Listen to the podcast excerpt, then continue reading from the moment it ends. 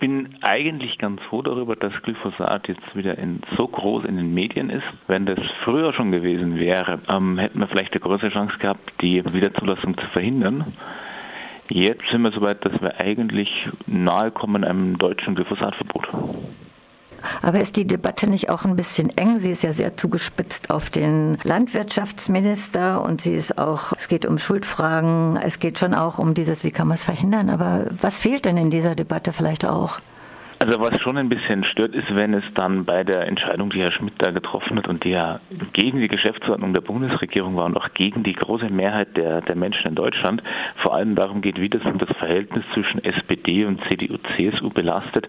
Das, finde ich, ist daran eigentlich ein minder wichtiger Aspekt. Wichtig wäre zu sagen, erstens, dass der Herr Schmidt gehen muss und dass man auch diesen ganzen Prozess aufarbeiten muss, weil das echt ein Regelverstoß war, der so nicht geht. Und zweitens, dass wir jetzt Glyphosat verbieten müssen, weil Glyphosat ein gesundheits- und umweltschädlicher Stoff ist. Wir haben die Möglichkeit, auf nationaler Ebene das Zeug jetzt zu verbieten und die sollten wir nutzen in Deutschland. Macht das vorher.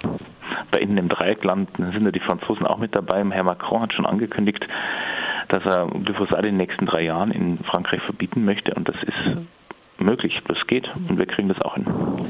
Es gibt ja auch schon Klagen von einzelnen N G Os und in Österreich gibt es auch schon Vorstöße, das äh, auf nationaler Ebene zu verbieten. Ich persönlich denke, es, äh, Glyphosat ist ja äh, die Spitze des Eisbergs. Es geht ja eigentlich auch um eine Debatte überhaupt um industrielle Landwirtschaft. Wie gewichten Sie das? Also die, die Diskussion um Glyphosat ist auch deshalb so groß, weil Glyphosat für, für Teile der industriellen Landwirtschaft tatsächlich systemrelevant ist. Und man kann es nicht einfach durch ein bestimmtes anderes Gift ersetzen, dann geht alles so weiter wie bisher, sondern man wird auf viele verschiedene ähm, Varianten, auch von wie man Landwirtschaft betreibt, ohne Glyphosat ausweichen müssen, weil es teilweise einfach wirklich nicht ersetzbar ist, nicht mit denselben landwirtschaftlichen Praktiken ähm, ersetzbar ist. Und da spielt Glyphosat tatsächlich eine sehr, sehr große Rolle, weil es einfach das am meisten eingesetzte ähm, Gift ist. Und was dann mit dazu kommt, ist, dass wenn wir Glyphosat ähm, europaweit verboten hätten, dass wir einen riesen Schlag gegen die Gentechnik in Südamerika gesetzt hätten, weil wir auch die Importrückstände von Glyphosat hätten senken können. Die Möglichkeit ist uns leider auf nationaler Ebene jetzt verwehrt. Also bei der ganzen Glyphosat-Diskussion geht es schon um mehr als nur um ein bestimmtes Gift. Aber Sie haben natürlich auch recht, wir müssen auch über die vielen anderen Gifte sprechen, die in der Landwirtschaft eingesetzt werden, gerade über die Insektengifte.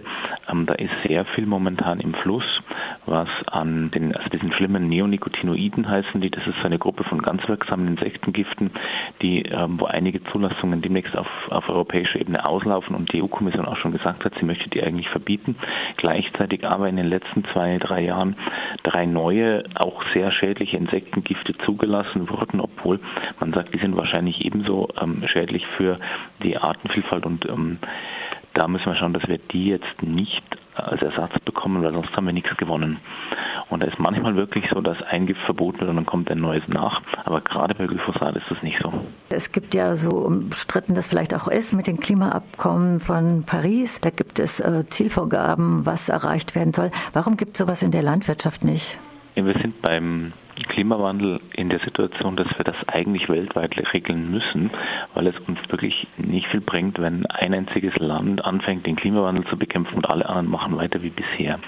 Das heißt, wir brauchen tatsächlich globale Zielvorgaben und auch globale Sanktionsmechanismen, damit alle mitmachen. Und bis auf die U S A machen inzwischen wirklich alle mit. Das haben wir bei der Landwirtschaft in der Form nicht, einfach weil wir kein globales Abkommen haben, weil die Bewusstsein dafür, dass es auch ein globales Problem ist, nicht so stark ist wie beim Klimawandel. Und wir können ja tatsächlich auch vieles auf regionaler und lokaler Ebene tun ähm, im Bereich der Landwirtschaft und das sollten wir dann auch tun. Was genau sollte man tun? Wir sollten zum Beispiel ähm, regional auf ökologische Landwirtschaft umstellen, regionale Versorgungskreisläufe reetablieren oder nutzen, damit wir auch bei uns in der Region dann eben nicht so viel Gift im Wasser, in den Böden, in der, in den Lebensmitteln haben, in der Nahrung. Und das ist etwas, da, da kommt man tatsächlich auch auf, auf nationaler Ebene weiter, da kommt man auf europäischer Ebene weiter und da kommt man teilweise auch bei sich vor Ort weiter, wenn man sich engagiert. Und ähm, das nützt natürlich auch dem Klima, wenn man ökologische Landwirtschaft betreibt, weil man dann weniger energieintensiv produziert. Wäre dann Ihre Forderung Subventionen für die biologische Landwirtschaft? Noch Entscheidend ist eigentlich, dass man die Subvention für den ganzen anderen Mist abschafft. Also die Subventionspolitik der Europäischen Union und gerade auch wie die in, in vielen deutschen Bundesländern umgesetzt wird, ist sehr darauf aus, den Strukturwandel in der Landwirtschaft zu beschleunigen, um global wettbewerbsfähig zu werden.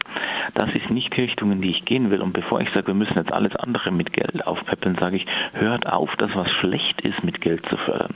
Danach muss man natürlich dann sagen, okay, wenn wir so weit sind, dann fördern wir das, was das Gemeinwohl Nutzen bringt. Ich fördere aus öffentlichen Geldern etwas, was dem Gemeinwohl Nutzen bringt. Und das wäre dann die Umstellung auf ökologische Landwirtschaft, ja. Wie könnte man denn Ihrer Meinung nach politischen Druck aufbauen, jetzt mal abgesehen von Parteien? Indem man demonstrieren geht. Wir haben im Januar, wie jedes Jahr, unsere große Demo Wir haben Satt in Berlin, wo wir wieder über zwanzigtausend Leute erwarten, die zur Grünen Woche in Berlin, wenn die ganzen Agrarminister der Welt sich treffen, auf die Straße gehen und sagen, wir haben Satt. Und da bedeutet, wir haben Satt sowohl, wir haben diese ganzen Gifte, wir haben die Massentierhaltung, wir haben die Gentechnik satt, aber auch, wir hätten eigentlich genug. Wir haben satt heißt auch, wir haben eigentlich genug zu essen. Wir haben genug für alle. Und diese zwei Aspekte von wir wollen, dass es allen gut geht und wir wollen nicht, dass wir die Natur kaputt machen, die bringen wir da auf die Straße. Und wenn wir da viele Leute sind, dann ist das auch ein Druckpunkt für die Politik. Und ich glaube, dass für dieses Jahr gerade nochmal das Thema Glyphosat und auch Insektensterben als große Themen auf der Demo haben wollen, weil ich wirklich sehen will, dass die Politik jetzt handelt und Glyphosat deutschlandweit verbietet.